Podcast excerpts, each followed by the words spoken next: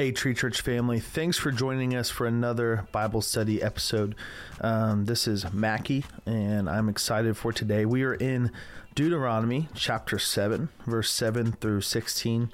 I'm going to be reading out of the English Standard Version. Um, I'll read the entire set of the whole passage here, 7 through 16 of chapter 7. And then rather than going verse by verse, we're really looking at two chunks of uh, kind of a cause and effect type thing, or, you know, like a part one and part two here in this scripture. So I'm going to kind of give you an overarching theme for the whole thing. So Deuteronomy 7, 7 through through 16 goes like this It was not because you were more in number than any other people that the Lord set his love on you and chose you, for you were the fewest of all peoples. But it is because the Lord loves you and is keeping the oath that he swore to your fathers, that the Lord has brought you out with a mighty hand and redeemed you from the house of slavery, from the hand of Pharaoh, king of Egypt.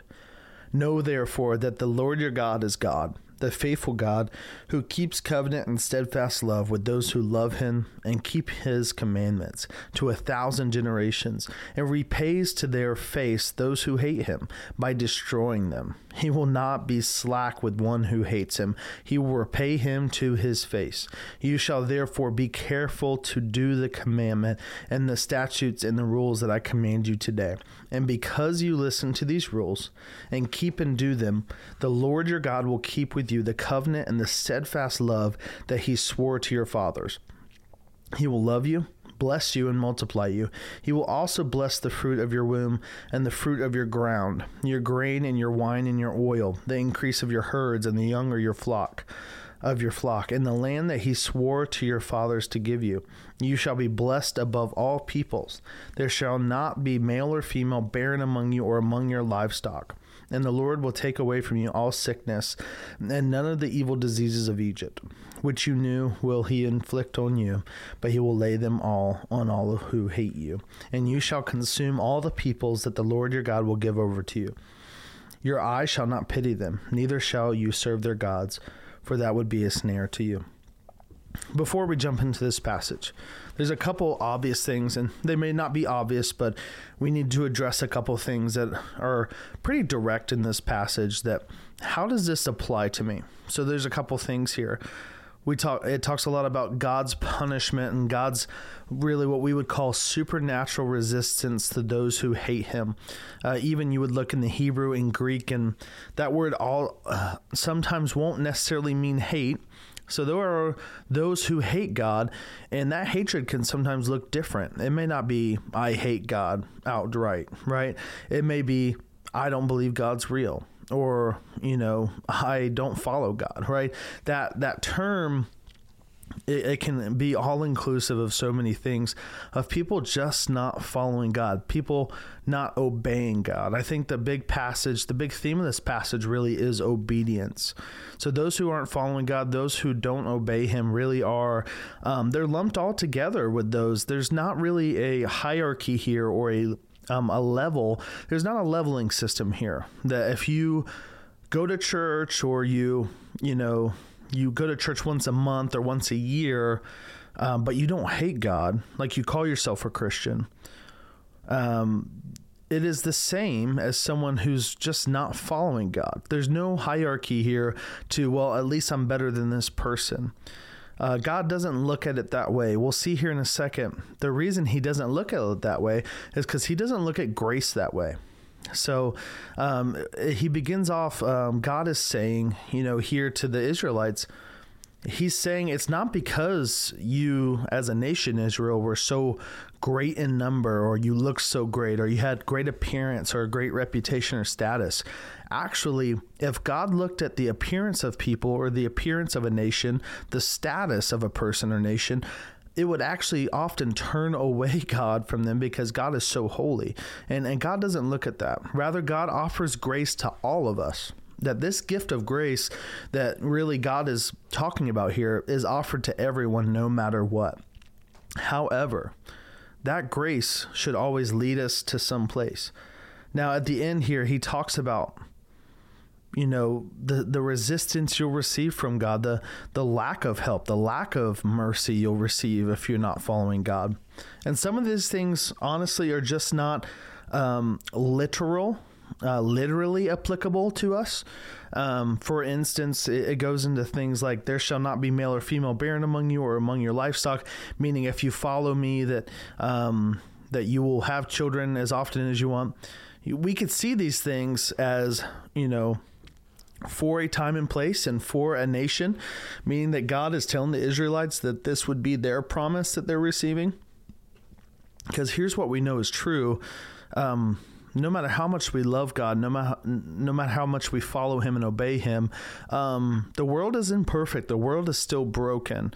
That we live in a world that where we will face trials like um, not being able to have children, and we will face trials like disease and sickness. These things that God is promising the Israelites they won't experience and will actually um, give over to their enemies here.